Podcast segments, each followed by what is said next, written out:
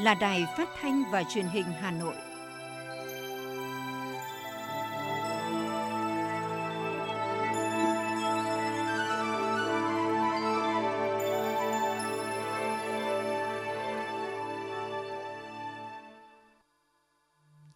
Bây giờ là chương trình thời sự của Đài Phát thanh và Truyền hình Hà Nội, phát trực tiếp trên sóng FM tần số 90 MHz.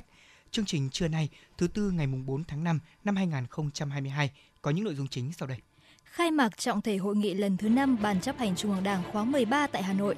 Cụm thi đua số 1 Ủy ban Mặt trận Tổ quốc Việt Nam thành phố Hà Nội tổ chức lễ báo công dân Bác nhân kỷ niệm 132 năm ngày sinh Chủ tịch Hồ Chí Minh. Phó Chủ tịch Hội đồng nhân dân thành phố Phạm Quý Tiên tham dự lớp bồi dưỡng đại biểu Hội đồng nhân dân cấp huyện nhiệm kỳ 2021-2026. Thí sinh đang học lớp 12 năm học 2021-2022 đăng ký dự thi tốt nghiệp trung học phổ thông 2022 trực tuyến. Trong dịp nghỉ lễ 30 tháng 4 và mùng 1 tháng 5, toàn quốc đã xảy ra 104 vụ tai nạn giao thông, làm thương vong 139 người. Phần tin thế giới có những tin chính. Đức, Ấn Độ ra tuyên bố chung, trong đó ủng hộ tự do hàng hải ở Biển Đông. Mỹ muốn Hội đồng Bảo an Liên Hợp Quốc bỏ phiếu về trừng phạt Triều Tiên liên quan việc nối lại những vụ phóng tên lửa đạn đạo của Bình Nhưỡng. Ấn Độ vật lộn trong đợt nắng nóng khắc nghiệt và sau đây là nội dung chi tiết của chương trình. Thưa quý vị và các bạn, sáng nay ngày 4 tháng 5, hội nghị lần thứ 5 Ban chấp hành Trung ương Đảng khóa 13 đã khai mạc trọng thể tại thủ đô Hà Nội. Tổng Bí thư Nguyễn Phú Trọng chủ trì phát biểu khai mạc hội nghị. Tại hội nghị, Ban chấp hành Trung ương Đảng khóa 13 tập trung thảo luận cho ý kiến và quyết định về các nội dung tổng kết 10 năm thực hiện nghị quyết Hội nghị Trung ương 6 khóa 11 về tiếp tục đổi mới chính sách pháp luật về đất đai trong thời kỳ đẩy mạnh toàn diện công cuộc đổi mới, tổng kết 15 năm thực hiện nghị quyết Hội nghị Trung ương 7 khóa 10 về nông nghiệp, nông dân, nông thôn, tổng kết 20 năm thực hiện nghị quyết Hội nghị Trung ương 5 khóa 9 về tiếp tục đổi mới, phát triển và nâng cao hiệu quả kinh tế tập thể, đề án xây dựng tổ chức cơ sở đảng và đảng viên, đề án thành lập Ban chỉ đạo cấp tỉnh về phòng chống tham nhũng, tiêu cực, báo cáo kiểm điểm sự lãnh đạo chỉ đạo của Bộ Chính trị, Ban Bí thư năm 2021 và một số những vấn đề quan trọng khác. Những nội dung trình hội nghị trung ương lần này là những vấn đề lớn, khó và hệ trọng đối với việc thực hiện thắng lợi nghị quyết đại hội 13 của Đảng trên các lĩnh vực trọng yếu như đẩy mạnh phát triển kinh tế xã hội của đất nước đến năm 2030, tầm nhìn đến năm 2045, tăng cường xây dựng chỉnh đốn Đảng và hệ thống chính trị ngày càng trong sạch, vững mạnh toàn diện, từ gốc, từ cơ sở, đáp ứng yêu cầu ngày càng cao của cách mạng trong giai đoạn mới. Theo chương trình, hội nghị làm việc đến ngày 10 tháng 5 của năm 2022. Thưa quý vị, Cổng Thông tin Điện tử Bộ Quốc phòng cho biết, thực hiện chương trình soạn thảo văn bản quy phạm pháp luật năm 2022, Quốc hội, Chính phủ giao Bộ Quốc phòng chủ trì phối hợp cùng với các bộ ngành địa phương, các cơ quan đơn vị có liên quan xây dựng luật phòng thủ dân sự. Cục Cứu hộ Cứu nạn, Bộ Tổng tham mưu được giao là cơ quan thường trực tổ biên tập xây dựng luật phòng thủ dân sự đã phối hợp cùng với các cơ quan đơn vị có liên quan xây dựng dự thảo luật phòng thủ dân sự. Để lấy ý kiến đóng góp rộng rãi của các tổ chức và cá nhân, tiếp tục chỉnh lý, hoàn thiện văn bản, Cổng Thông tin Điện tử Bộ Quốc phòng giới thiệu toàn văn dự thảo tờ trình chính phủ, dự thảo luật phòng thủ dân sự tại địa chỉ trang web www.mod.gov.vn. Được biết, dự thảo luật phòng thủ dân sự gồm có 8 chương, 88 điều quy định về nguyên tắc, chính sách, hoạt động cơ bản về phòng thủ dân sự trong tình trạng khẩn cấp, lực lượng phòng thủ dân sự, các biện pháp phòng ngừa và khắc phục hậu quả thảm họa do chiến tranh, phòng ngừa ứng phó khắc phục hậu quả do thảm họa, sự cố, thiên tai, dịch bệnh do thiên nhiên và con người gây ra, quyền và nghĩa vụ của công dân, trách nhiệm của các cơ quan tổ chức cá nhân trong phòng thủ dân sự. Sáng nay, cụm thi đua số 1 Ủy ban Mặt trận Tổ quốc Việt Nam thành phố Hà Nội đã tổ chức lễ báo công dân bác nhân kỷ niệm 132 năm ngày sinh Chủ tịch Hồ Chí Minh. Đồng chí Nguyễn Lan Hương, Ủy viên Ban Thường vụ Thành ủy, Chủ tịch Ủy ban Mặt trận Tổ quốc Việt Nam thành phố Hà Nội tham dự. Trong không khí trang nghiêm và xúc động, đội ngũ cán bộ mặt trận cụm thi đua số 1 đã bày tỏ lòng biết ơn vô hạn đối với công ơn trời biển của Chủ tịch Hồ Chí Minh, nguyện tiếp tục làm tốt những lời dạy của bác, đưa công tác mặt trận ngày càng phát triển. Trong thời gian qua, thực hiện lời dạy của bác khi sinh thời, chính sách mặt trận là chính sách rất quan trọng trong toàn bộ công tác cách mạng. Đội ngũ cán bộ mặt trận các cấp trong 6 quận, Ba Đình, Hoàng Mai, Đống Đa, Hai Bà Trưng, Hoàn Kiếm, Long Biên đã tích cực năng động, sáng tạo, dám nghĩ, dám làm, tham gia xây dựng đảng, chính quyền vững mạnh. Trong năm 2021 và quý 1 của năm 2022, mặt trận các cấp trong cụm thi đua đã tích cực tuyên truyền, vận động nhân dân xây dựng và phát huy khối đại đoàn kết toàn dân ngày càng vững mạnh. Nổi bật là các phong trào thi đua yêu nước, tham gia giám sát, phản biện xã hội, vận động nguồn quỹ vì người nghèo gần 6 tỷ đồng, vận động quỹ vì biển đảo Việt Nam trên 10,2 tỷ đồng, Đặc biệt, cụm thi đua đã tích cực tham gia vận động nguồn quỹ ủng hộ công tác phòng chống dịch COVID-19 và quỹ vaccine phòng chống dịch gần 70 tỷ đồng. Buổi tọa đàm về phát huy vai trò của mặt trận Tổ quốc trong các phong trào thi đua và thực hiện nhiệm vụ chính trị năm 2022 đã thu hút nhiều ý kiến tâm huyết chia sẻ những kết quả, kinh nghiệm của mặt trận các cấp trong triển khai các hoạt động, tạo sức lan tỏa sâu rộng đến các tầng lớp nhân dân, thống nhất các nhiệm vụ, lựa chọn mô hình mới để tổ chức triển khai thực hiện thi đua có hiệu quả trong năm 2022. Sáng nay, Sở Nội vụ Hà Nội tổ chức khai giảng lớp bồi dưỡng đại biểu Hội đồng Nhân dân cấp huyện nhiệm kỳ 2021-2026. Phó Chủ tịch Hội đồng Nhân dân thành phố Phạm Quý Tiên tham dự. Tham dự lớp bồi dưỡng, 464 đại biểu Hội đồng Nhân dân của 8 quận huyện sẽ được trang bị một cách hệ thống các kỹ năng giám sát, kỹ năng chất vấn và tiếp xúc cử tri. Phát biểu chỉ đạo lớp bồi dưỡng, Phó Chủ tịch Hội đồng Nhân dân thành phố Phạm Quý Tiên đã cho biết chất lượng đại biểu Hội đồng Nhân dân có ý nghĩa đặc biệt quan trọng, quyết định hiệu lực hiệu quả hoạt động của cơ quan quyền lực nhà nước ở địa phương. Do đó mà việc tổ chức các khóa bồi dưỡng tập huấn sẽ giúp cho các đại biểu Hội đồng Nhân dân cấp huyện, nhất là tại các quận đang triển khai thí điểm mô hình chính quyền đô thị sẽ được nâng cao trình độ, kỹ năng, phương pháp hoạt động, từ đó phát huy hiệu quả vai trò trách nhiệm của người đại biểu nhân dân, đáp ứng tốt hơn nguyện vọng và niềm tin gửi gắm của cử tri và nhân dân. Thưa quý vị và các bạn, một trong những điểm sáng nổi bật của báo cáo chỉ số năng lực cạnh tranh cấp tỉnh PCI năm 2021 vừa được Liên đoàn Thương mại và Công nghiệp Việt Nam VCCI công bố mới đây chính là chỉ số chi phí phi chính thức của các doanh nghiệp đã giảm xuống còn 41%. Ông Đậu Anh Tuấn, trưởng ban pháp chế VCCI nhấn mạnh, đây là con số ấn tượng nhất bởi mặc dù tình hình dịch bệnh diễn ra rất căng thẳng, nghiêm trọng, nhưng các chỉ số bình quân vẫn trên đà cao hơn báo cáo của năm 2020. Con số này cũng nói lên thông điệp các tỉnh, thành phố đã rất nỗ lực trong việc thúc đẩy cải cách, tạo lập môi trường kinh doanh thuận lợi cho doanh nghiệp. Điều này cũng khẳng định môi trường kinh doanh năm 2021 ở nhiều lĩnh vực đã có sự cải thiện đáng kể, thậm chí xu hướng cải cách diễn ra rất mạnh mẽ và chi phí phi chính thức mà doanh nghiệp thường phàn nàn đã tiếp tục giảm thiểu. Thưa quý vị, ngoài các thị trường truyền thống thì xuất khẩu gạo sang châu Âu được dự báo là sẽ tăng mạnh trong năm nay. Theo Hiệp hội Lương thực Việt Nam, giá gạo xuất khẩu 5% tấm của Việt Nam đang ở mức khoảng 415 đô la Mỹ một tấn, tiếp tục duy trì vị trí dẫn đầu trong cả nước về xuất khẩu gạo. Vị trí số 2 hay số 1 thế giới về xuất khẩu gạo không phải là điều quan trọng nhất, mà quan trọng là phải tăng giá trị về xuất khẩu. Vì thế, ngoài cải thiện giống và chất lượng gạo theo thị hiếu, thì các doanh nghiệp đã chú trọng tới việc xây dựng thương hiệu của mình. Thưa quý vị và các bạn, sự lạc quan về đà phục hồi của nền kinh tế cũng như triển vọng kinh doanh trong quý 2 chính là một trong những lý do kéo doanh nghiệp quay trở lại thị trường. Nhiều doanh nghiệp đã chia sẻ những tín hiệu vui này khi bước qua tháng 4, tháng đầu tiên của quý 2 này, ghi nhận của phóng viên thời sự. Dù vẫn đang còn trong bối cảnh khó khăn chung, nhưng doanh nghiệp này có tốc độ kinh doanh tương đối khả quan với mức tăng trưởng 30% trong quý 1. Bước sang tháng 4 đã có được nhiều đơn hàng nên doanh nghiệp đặt kỳ vọng vào tình hình sản xuất kinh doanh trong quý 2. Bà Bùi Thúy Lan, Phó Giám đốc Công ty trách nhiệm hữu hạn sản xuất thương mại và xuất nhập khẩu thiết bị công nghiệp Thiên Mã cho biết.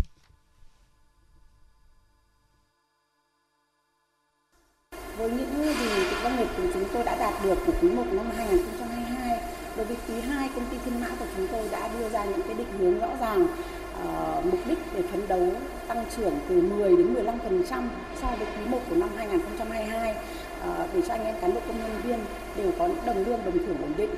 ổn định cuộc sống. Kết quả điều tra xu hướng kinh doanh của các doanh nghiệp ngành công nghiệp chế biến chế tạo cho thấy có tới 50% doanh nghiệp đánh giá xu hướng quý 2 năm nay sẽ tốt hơn so với quý 1. 50,3% số doanh nghiệp dự báo khối lượng sản xuất tăng trong quý 2. 46,6% số doanh nghiệp dự kiến có đơn hàng tăng lên. Bà Phí Thị Hương Nga, Phó vụ trưởng vụ thống kê công nghiệp và xây dựng, Tổng cục Thống kê cho biết thêm. Những cái con số ấn tượng này thì cũng cho thấy là niềm tin của doanh nghiệp đối với ờ, ờ, nền kinh tế, đối với sự phát triển và phục hồi kinh tế sau gần 2 năm, sau gần 2 năm dịch Covid-19 bùng phát.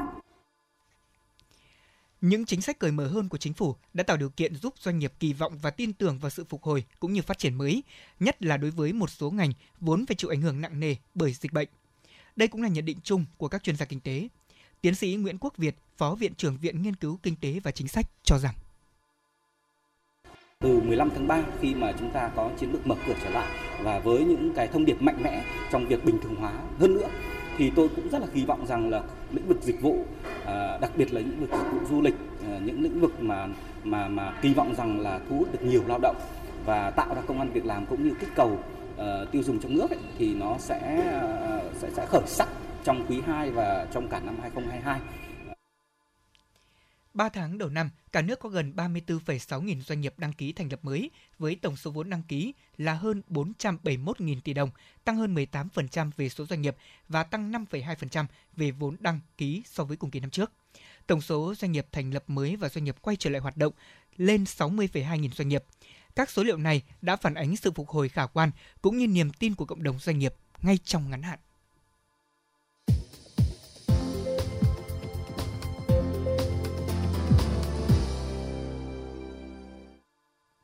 Xin chuyển sang những thông tin khác. Thưa quý vị và các bạn, Chính phủ vừa ban hành nghị định quy định chi tiết và biện pháp thi hành nghị định của Ủy ban Thường vụ Quốc hội về việc cho phép thực hiện một số cơ chế chính sách trong lĩnh vực y tế để phục vụ công tác phòng chống dịch COVID-19. Theo đó, nghị định này quy định cụ thể về các lĩnh vực điều động, huy động người tham gia xét nghiệm, tiêm chủng, khám bệnh, chữa bệnh COVID-19, kinh phí chi thường xuyên của cơ sở thu dung, điều trị COVID-19 công lập và hoàn trả chi phí phục vụ công tác phòng chống dịch COVID-19 thanh toán chi phí khám bệnh, chữa bệnh đối với người bệnh COVID-19. Ngoài ra, nghị định quy định một số cơ chế đặc thù liên quan đến thuốc, nguyên liệu làm thuốc có chỉ định sử dụng phòng điều trị COVID-19, chế độ chính sách đối với người được điều động, huy động tham gia phòng chống dịch COVID-19 bị nhiễm, người phải cách ly y tế sau thời gian làm việc tại cơ sở thu dung điều trị COVID-19. Thưa quý vị, theo tin từ Sở Y tế Hà Nội, tính từ 18 giờ ngày 2 tháng 5 đến 18 giờ ngày 3 tháng 5, trên địa bàn thành phố ghi nhận 711 ca COVID-19, trong đó có 204 ca cộng đồng và 507 ca đã được cách ly. Như vậy là trong 4 ngày nghỉ lễ vừa qua, tính từ ngày 30 tháng 4 đến ngày 3 tháng 5, Hà Nội đã phát hiện hơn 3.100 ca COVID-19. Cộng dồn số mắc tại Hà Nội trong đợt dịch thứ tư tính từ ngày 29 tháng 4 năm 2021 cho đến nay là gần 1,59 triệu ca. Và cũng theo báo cáo mới nhất của Sở Y tế thành phố, còn 101.550 ca đang được điều trị, theo dõi, giảm 430 ca so với ngày trước đó. Trong đó có 231 ca điều trị tại bệnh viện, số còn lại được theo dõi tại nhà. Trong số các bệnh nhân đang điều trị tại bệnh viện có 30 ca mức độ nhẹ và không triệu chứng, 179 ca mức độ trung bình, 44 ca mức độ nặng phải thở oxy, mặt nạ, gọng kính. Không còn bệnh nhân mức độ nguy kịch phải thở máy. Về tiêm vaccine phòng COVID-19, tính từ chiều ngày 16 tháng 4 đến hết ngày mùng 2 tháng 5, Hà Nội đã có 145.882 trẻ từ 5 đến dưới 12 tuổi được tiêm mũi thứ nhất. Ngoài ra, đến nay đã có hơn 99% trẻ từ 12 đến 17 tuổi được tiêm đủ hai mũi vaccine phòng COVID-19. Thưa quý vị và các bạn, tiêm chủng cho trẻ em, đặc biệt là từ độ tuổi 5 đến 11 tuổi đang được nhiều quốc gia đẩy mạnh nhằm giúp trẻ có thêm lá chắn bảo vệ trước các nguy cơ do COVID-19 gây ra. Tại Việt Nam, sau gần hơn 3 tuần triển khai chiến dịch tiêm vaccine COVID-19 cho trẻ em từ 5 đến dưới 12 tuổi, 63 tỉnh thành phố trong cả nước đã tiêm được khoảng 1,7 triệu liều vaccine, trong đó nhiều địa phương đạt tỷ lệ tiêm còn rất thấp so với mục tiêu đặt ra. Tiến độ tiêm chậm như vậy sẽ ảnh hưởng như thế nào đến chiến dịch tiêm chủng? Vậy giải pháp nào để đẩy nhanh tiến độ tiêm vaccine nhằm đảm bảo đến cuối quý 2 năm nay sẽ tiêm được trên 8 triệu trẻ, đến tháng 8 và 9 sẽ hoàn thành các mũi tiêm cho nhóm trẻ trì hoãn do mắc COVID-19 trước đó. Theo tài liệu hướng dẫn triển khai chiến dịch tiêm vaccine phòng COVID-19 cho trẻ từ 5 đến dưới 12 tuổi do Viện Vệ sinh Dịch tễ Trung ương, chương trình tiêm chủng mở rộng quốc gia xây dựng, thì mặc dù khi đã nhiễm COVID-19, các triệu chứng ở trẻ đa phần sẽ là nhẹ, thế nhưng cũng có những trường hợp phải nhập viện và để lại di chứng kéo dài. Hơn nữa, nếu trẻ không may nhiễm bệnh sẽ rất dễ lây lan trong môi trường lớp học, từ đó lây lan trong cộng đồng. Việc tiêm phòng cho trẻ em là rất cần thiết để giảm nguy cơ nhiễm bệnh, giảm nguy cơ trở nặng nếu nhiễm và giảm khả năng lây bệnh cho người khác. Phó giáo sư tiến sĩ bác sĩ Phạm Quang Thái, trưởng văn phòng tiêm chủng mở rộng miền Bắc, Viện Vệ sinh Dịch tễ Trung ương nhấn mạnh. Cái việc mà đáp ứng miễn dịch của cơ thể đối với cả cái virus mà hoang dại, virus tự nhiên đó, nó không như là chúng ta mong muốn bởi vì cái cách thức trốn thoát của cái con virus này. Chính vì vậy cho nên cái miễn dịch tạo ra lại khá là yếu. Và cái điều này cũng đã được minh chứng. À, thông qua không phải chỉ có mỗi cái nghiên cứu quan sát ở Việt Nam mà rất nhiều nghiên cứu trên thế giới người ta đã chứng minh cái điều này. Và người ta chỉ thấy một điều là như thế này. Nếu như cái người đó mà đã từng tiêm vaccine rồi và không may bị nhiễm á hoặc là người nhiễm rồi và sau đó vẫn tiêm vaccine thì cái miễn dịch tạo ra lại mạnh mẽ hơn rất nhiều. Thì tôi nghĩ rằng là cái ngoài cái việc mà cái sự nỗ lực của của các cái cơ quan truyền thông, thì nó có một cái điểm nữa cũng hết sức quan trọng, đấy là cái sự vào cuộc của hệ thống giáo dục. Đấy, bởi vì sao? Chúng ta thấy rằng là thông qua cái việc là truyền thông trong trường học ấy, nó cũng sẽ là một cái sự cải thiện rất lớn Liên quan đến công tác tiêm vaccine phòng COVID-19, tại hội nghị trực tuyến quán triệt việc làm sạch dữ liệu tiêm chủng COVID-19 và hướng dẫn triển khai các nhiệm vụ của tổ công tác, triển khai đề án số 06 do Liên Bộ Y tế, Bộ Công an tổ chức kết nối đến hơn 11.000 điểm cầu trên toàn quốc đã diễn ra mới đây. Giáo sư tiến sĩ Nguyễn Thanh Long, Bộ trưởng Bộ Y tế đã yêu cầu các địa phương phải đẩy nhanh tiêm cho trẻ từ 5 đến dưới 12 tuổi. Chúng tôi cũng đề nghị đối với tất cả các địa phương là các đồng chí phải triển khai rất là nhanh cái chiến dịch tiêm chủng vaccine mà theo chỉ đạo của đồng chí Thủ tướng Chính phủ và theo kết luận của Ban chỉ đạo quốc gia về phòng chống dịch COVID-19 phải hoàn thành cái tiêm mũi 3. Thế rồi là hoàn thành cái việc mà tiêm cho trẻ từ 5 đến 12 tuổi trong quý 2. Hiện nay cái tốc độ tiêm cho trẻ từ 5 đến 12 tuổi, xin báo cáo chính rất là chậm. Thì đây là cái mà chúng tôi cũng chăn trở báo cáo chính như vậy. Thế còn chúng ta còn rất là ít thời gian nữa. Chúng ta phải đẩy nhanh cái tốc độ tiêm chủng lên. Ủy ban dân thành phố Hà Nội ban hành kế hoạch số 108 triển khai tiêm vaccine phòng COVID-19 cho trẻ từ 5 đến dưới 12 tuổi trên địa bàn thành phố Hà Nội năm 2022. Theo đó, Hà Nội đặt mục tiêu trên 95% trẻ từ 5 đến dưới 12 tuổi sống trên địa bàn thành phố, bao gồm cả trẻ đi học hoặc không đi học có chỉ định sử dụng vaccine theo khuyến cáo của nhà sản xuất và Bộ Y tế, được tiêm chủng đủ mũi vaccine phòng COVID-19 theo từng đợt phân bổ vaccine. Dự kiến thời gian triển khai tiêm vaccine phòng COVID-19 cho trẻ từ 5 đến dưới 12 tuổi trong quý 2 năm nay, nhưng thời gian cụ thể phụ thuộc theo các đợt phân bổ vaccine của Bộ Y tế. Với tính chất lây lan nhanh và trốn hệ miễn dịch từ các biến thể mới của SARS-CoV-2, độ tuổi mắc COVID-19 cũng đang mở rộng. Do đó, việc tiêm chủng cho trẻ em, đặc biệt là trẻ trong độ tuổi từ 5 đến 11 cũng đang được nhiều quốc gia đẩy mạnh. Vaccine cho trẻ em cũng được đánh giá là an toàn và hiệu quả khi chỉ có 0,03% số trẻ gặp biến chứng sau tiêm, đều ở thể nhẹ Hiện nay trên thế giới đã có hơn 60 quốc gia cho phép sử dụng vaccine phòng COVID-19 cho trẻ từ 5 đến dưới 12 tuổi tại châu Mỹ như Mỹ, châu Âu, một số quốc gia châu Á như Nhật Bản, Singapore, Hàn Quốc, Philippines, Malaysia và Campuchia. Tiếp tục là phần tin. Thưa quý vị và các bạn, theo báo cáo của Bộ Y tế, trong tháng 4 năm 2022, cả nước có 4.785 trường hợp mắc sốt xuất huyết, trong đó có 4 trường hợp tử vong. Ngoài ra, thời điểm này cũng ghi nhận 660 trường hợp mắc tay chân miệng, 14 trường hợp mắc viêm não virus, một trường hợp mắc viêm màng não do não mô cầu, 14 trường hợp sốt phát bang nghi sởi. Như vậy, tính chung 4 tháng đầu năm 2022, cả nước có 14.704 trường hợp mắc sốt xuất huyết, trong đó có 6 trường hợp tử vong. 1.066 trường hợp mắc tay chân miệng, 42 trường hợp mắc viêm não virus, 2 trường hợp mắc viêm màng não do não mô cầu, 21 trường hợp sốt phát ban nghi sởi. Bộ Y tế nhận định những bệnh trên thường có nguy cơ gia tăng vào mùa hè, do đó để chủ động phòng chống dịch bệnh mùa hè năm 2022, Bộ Y tế yêu cầu tổ chức các chiến dịch tuyên truyền vệ sinh cá nhân và vệ sinh nơi sinh hoạt, thực hiện ba sạch, ăn uống sạch, ở sạch và chơi đồ chơi sạch đồng thời tổ chức phát động chiến dịch vệ sinh môi trường, rửa tay bằng xà phòng, chiến dịch diệt loang quăng, bọ gậy, phòng bệnh sốt xuất huyết. Đặc biệt vận động người dân đưa trẻ đi tiêm chủng các loại bệnh đã có vaccine đúng lịch, đủ mũi tiêm. Bộ Y tế cũng yêu cầu Sở Y tế các tỉnh thành phố chỉ đạo các đơn vị y tế địa phương tăng cường giám sát, phát hiện sớm các trường hợp mắc bệnh, kịp thời xử lý triệt đề để ổ dịch không bùng phát trong cộng đồng.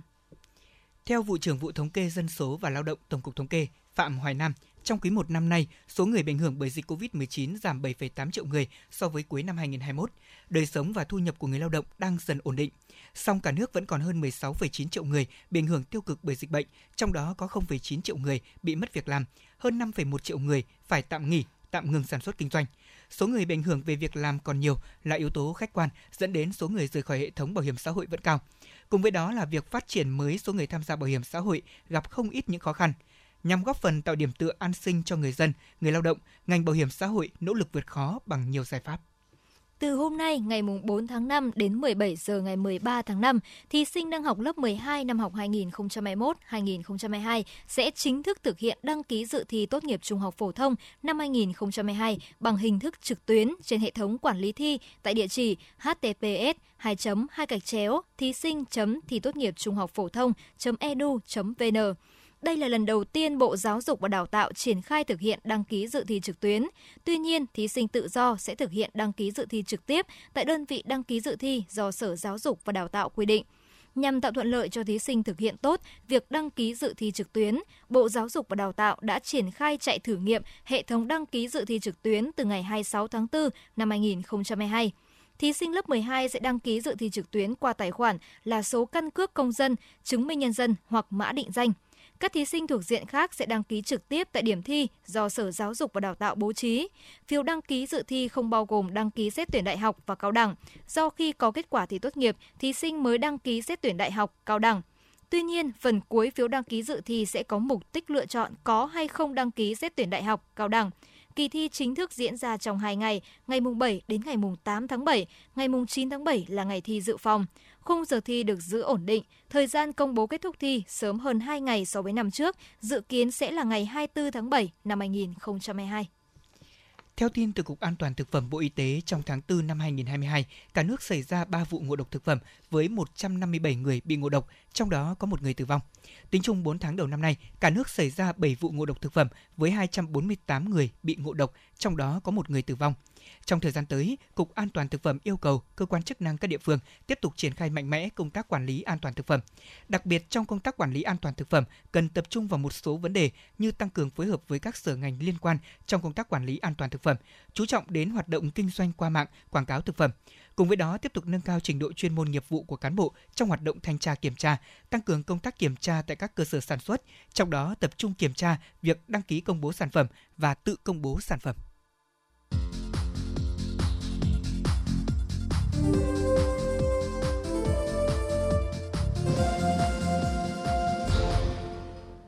Chuyển sang những thông tin về giao thông đô thị.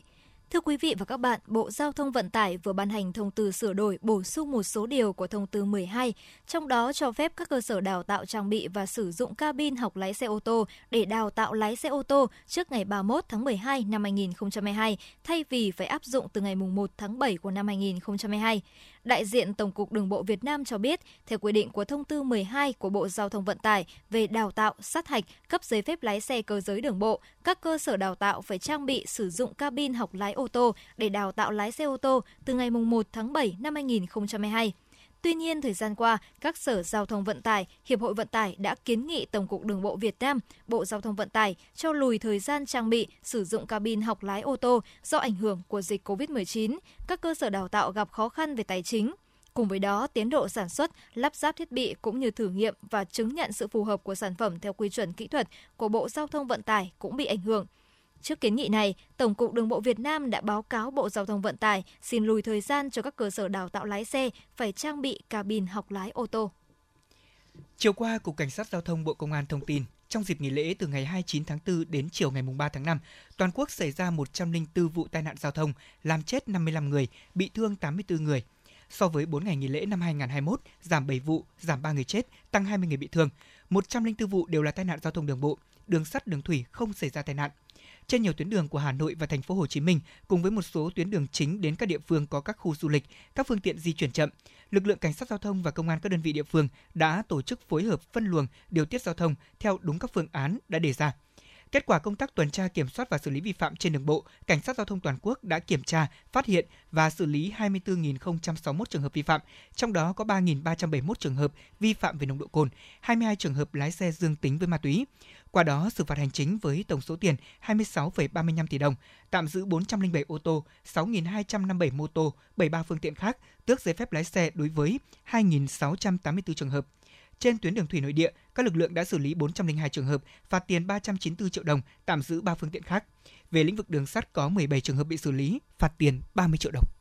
Trong 4 ngày nghỉ lễ 30 tháng 4 và mùng 1 tháng 5 vừa qua, lực lượng chức năng tiếp tục thực hiện cao điểm tấn công, chấn áp tội phạm, đảm bảo an ninh trật tự trên địa bàn thành phố. Theo đó, Công an thành phố đã triển khai các tổ công tác 141, cắm chốt công khai kết hợp hóa trang, tuần tra trên địa bàn các quận nội thành, bắt giữ 16 phương tiện, 30 đối tượng có hành vi điều khiển xe mô tô chạy tốc độ cao, lạng lách, đánh võng, nệt bô, gây dối trật tự công cộng qua đó không để xảy ra đua xe và cổ vũ đua xe trái phép, đảm bảo an ninh trật tự, phục vụ nhân dân nghỉ lễ bình yên, an toàn. qua triển khai phân luồng, chỉ huy, điều tiết giao thông tại các vị trí, nút giao thông trọng điểm, khu vực các bến xe, nhà ga, các lực lượng tạo điều kiện cho nhân dân đi lại an toàn, thông suốt, không để xảy ra tình trạng ùn tắc giao thông kéo dài. Các đơn vị duy trì các tổ công tác tuần tra, kiểm soát trên toàn địa bàn, tập trung xử lý nghiêm những hành vi vi phạm là nguyên nhân chính dẫn đến ùn tắc, tai nạn giao thông. Sáng nay mùng 4 tháng 5, khắp các tuyến đường dẫn vào trung tâm của thủ đô Hà Nội đông nghẹt người ngay trong ngày đầu của kỳ nghỉ lễ. Sau kỳ nghỉ lễ đầu tiên, thì các lực lượng chức năng tổ chức phân luồng và điều tiết giao thông tại 47 vị trí, nhưng do quá tải, lượng phương tiện đông khổng lồ, dòng người liên tục phải di chuyển trong ùn ứ vào buổi sáng ngày hôm nay. Theo chuyên gia giao thông Nguyễn Thị Thu Thủy cho rằng, thời gian gần đây ùn tắc giao thông của Hà Nội nhức nhối trở lại, thành phố cần có nhiều giải pháp để tháo gỡ tạm thời cho người dân đi lại đỡ mệt mỏi, mất nhiều thời gian. Và về lâu dài, Hà Nội cần có nhiều giải pháp đồng bộ hơn nữa.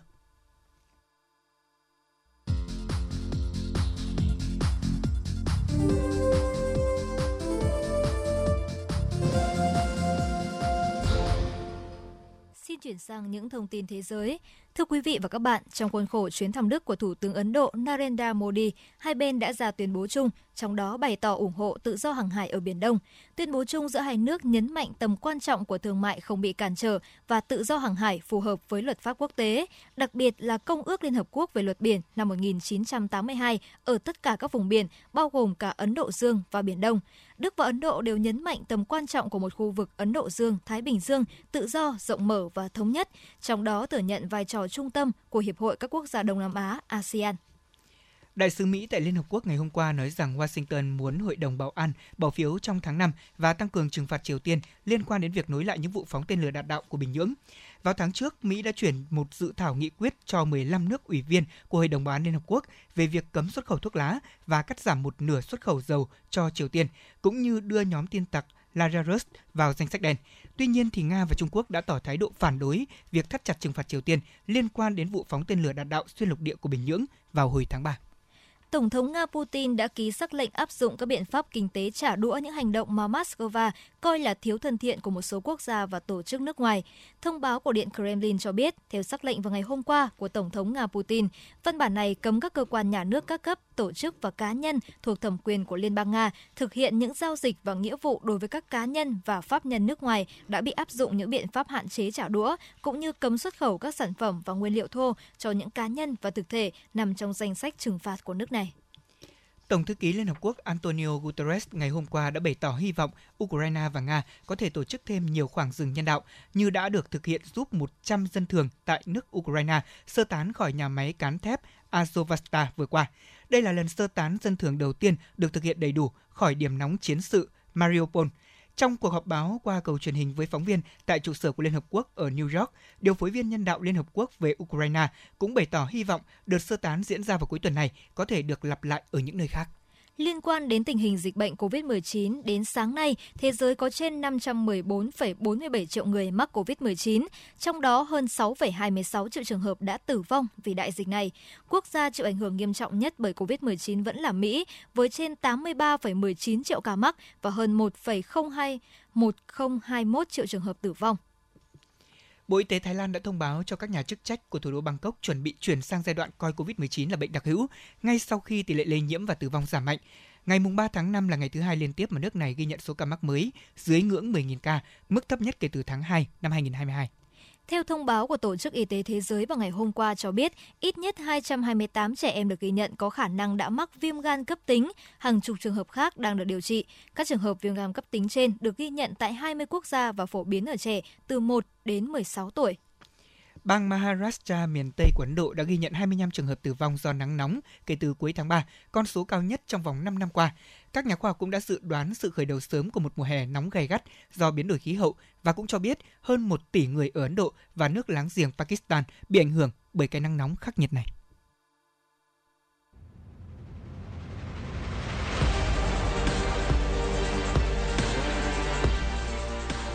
Bản tin thể thao Bản tin thể thao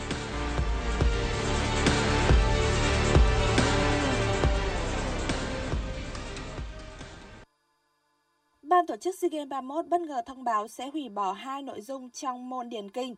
Cụ thể nội dung bị hủy bỏ là đẩy tạ nữ và ném búa nam.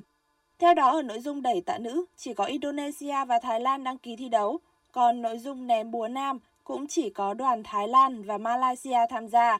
Chiếu theo quy định của Hội đồng Thể thao Đông Nam Á, do hai nội dung trên không đủ số đội tối thiểu là 3 quốc gia tham gia đăng ký nên sẽ bị hủy bỏ. Với việc nội dung bóng ném bãi biển nữ cũng bị hủy bỏ trước đó vì lý do tương tự, số nội dung thi đấu tại SEA Games 31 sẽ giảm xuống còn 523 thay vì 526 như ban đầu. Dự báo thời tiết khu vực Hà Nội chiều và tối ngày 4 tháng 5 năm 2022. Khu vực trung tâm thành phố Hà Nội thời tiết chiều nắng, đêm không mưa, gió đông bắc cấp 2 cấp 3, nhiệt độ từ 23 đến 31 độ C. Quý vị và các bạn vừa nghe chương trình thời sự của Đài Phát thanh và Truyền hình Hà Nội, chỉ đạo nội dung chương trình nhà báo Nguyễn Kim Khiêm, chỉ đạo sản xuất Nguyễn Tiến Dũng, tổ chức sản xuất Trà My, đạo diễn Kim Oanh, phát thanh viên Lê Thông Hồng Hạnh cùng kỹ thuật viên Duy Anh thực hiện. Kính chào tạm biệt và hẹn gặp lại quý vị trong chương trình thời sự 19 giờ tối nay.